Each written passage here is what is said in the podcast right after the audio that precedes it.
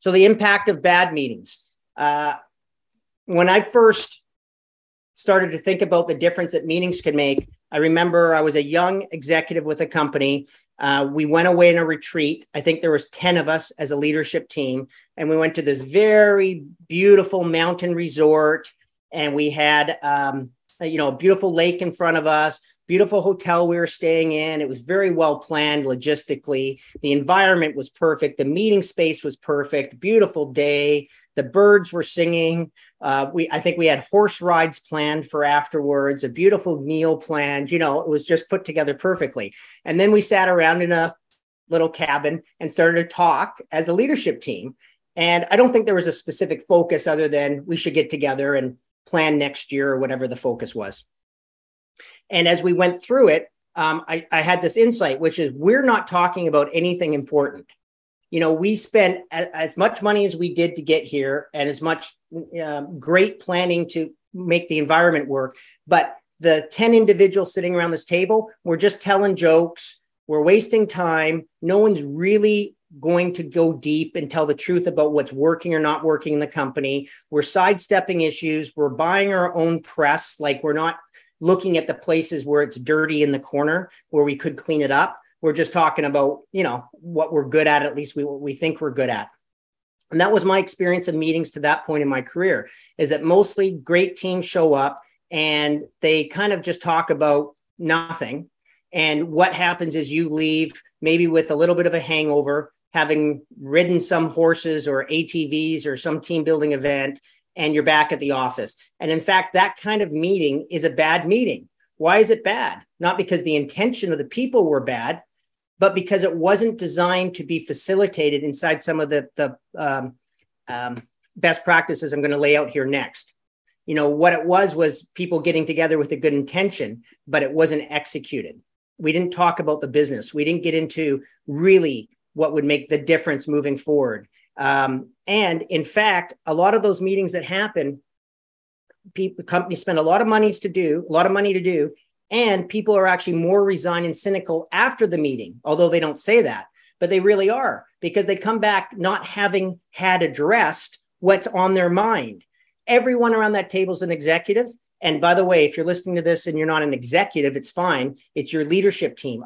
I, don't care if you have a restaurant team and you're getting together with your head bartender and your head server and your head host, you know, thing, and you're getting them together. It's the same dynamic. They all have something in their head if the design of the meeting doesn't elicit what's in their head to contribute, you've missed the point of a meeting. Is this making sense? Okay, good. I see hot heads nodding. So we really have to think. You got this big opportunity. You're bringing people together. My goodness, there is no better opportunity and no wasted opportunity that's more detrimental to your business than having a bad meeting. It really isn't. And by bad meeting, I just mean that you don't design it for the business outcome. Okay, so let's get into that a little bit more. What does it look like here? What's the point of meetings anyway? Right? And I'm going to suggest it is obviously, but it's obvious, however, they're not designed this way. It's to move the business forward. But let's look at some specifics. So it's to organize the team to realize business objectives. That's why we're getting together. What is the point? We need to realize that is to um, uh, fulfill our business objectives, whatever those are long term, short term, today, next week, what we're in service of. We want a kick butt company. And this is where we get the talent together to make sure that's happening. Let's not pretend it's a motivational seminar or a team building exercise. All of that, by the way, again, just so I say, it's nothing wrong with motivation and team building but have the team building be in the context of the business excellence, not in the context of team building. Th- those are the ones that don't go very well. I'll go do a ropes course as long as we're getting back to the business quite quickly. Okay. Uh, so, what else do we do? Um, is to set the vision.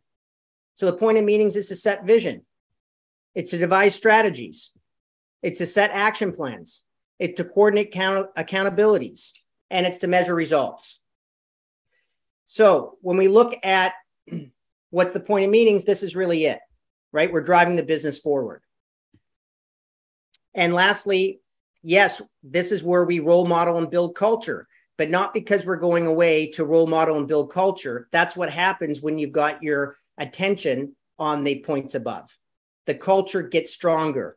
Your role modeling is people standing up and providing leadership. And that's what you want throughout the organization. Okay, quickly meeting formats, just so we look at different meeting formats. So you have a one on one, that is a meeting. I'm sitting down with another colleague or an employee of mine or a superior of mine, so to speak. That's a one on one meeting. And everything that I'm going to talk about forward, as far as kind of the mindset of being a great leader and a great facilitator, can be done on a one on one basis or it can be done in teams. Here's some common team formats, right? We've got huddles, we've got weekly, we've got monthly, we've got quarterly, and we've got annual meetings. Uh, then there's specialty meetings. You can have board meetings, you can have conference meetings, or you can hold a summit, uh, etc. And then what groups make up meetings? Well, you've got any team virtually, you know, one on one plus one on many, one with many. So any team getting together, sales teams, ops teams, divisional teams, startup teams, executive teams, full staff teams, you know, like wall to wall staff meeting teams. Those are all examples of groups, obviously.